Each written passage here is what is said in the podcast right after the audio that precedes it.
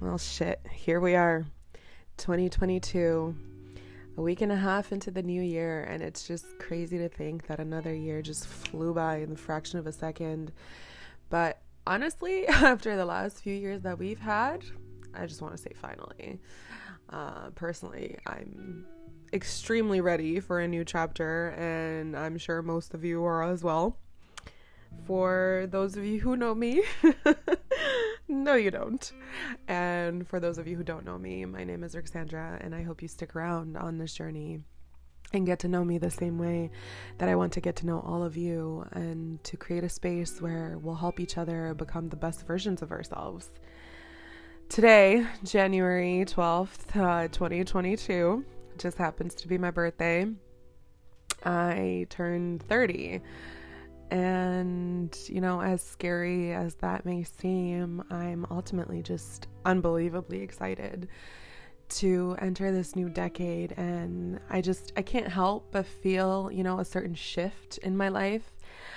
I've spent the latter part of my 20s on this wild journey of self discovery, reflection, inner work, you know, all in the hopes of understanding myself and ultimately becoming a better person in the hopes of breaking generational patterns and traumas that have been coded and engraved in my DNA and have been at the core of my struggles and difficulties just navigating through life. You know, my journey has been very, very challenging and ultimately very lonely. And I also know that, you know, this this is just the tip of the iceberg as growth and change will never really be a one-time and done thing. You know, we are all energy, and energy is always in a constant state of change.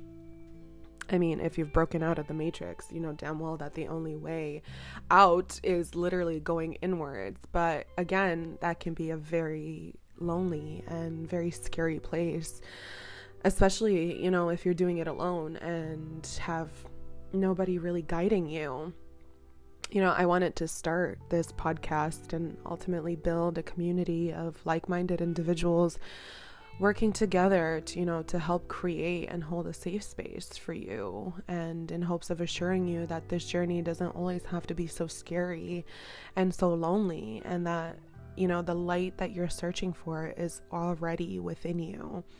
We are just out here trying to survive and if I can reach one person and help you feel less lonely on your journey.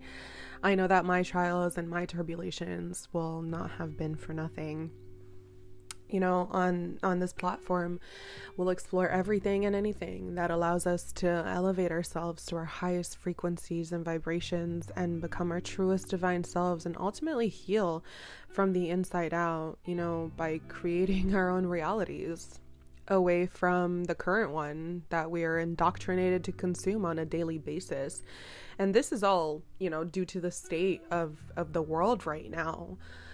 I, I want to create a space where we'll explore everything from traumas and family dramas of all sorts to astrology and, and the ins and outs of what makes us who we are, you know, from tarot to magic and esotericism, everything from mental health and spiritual health and traditional healing, alternative healing, and everything in between.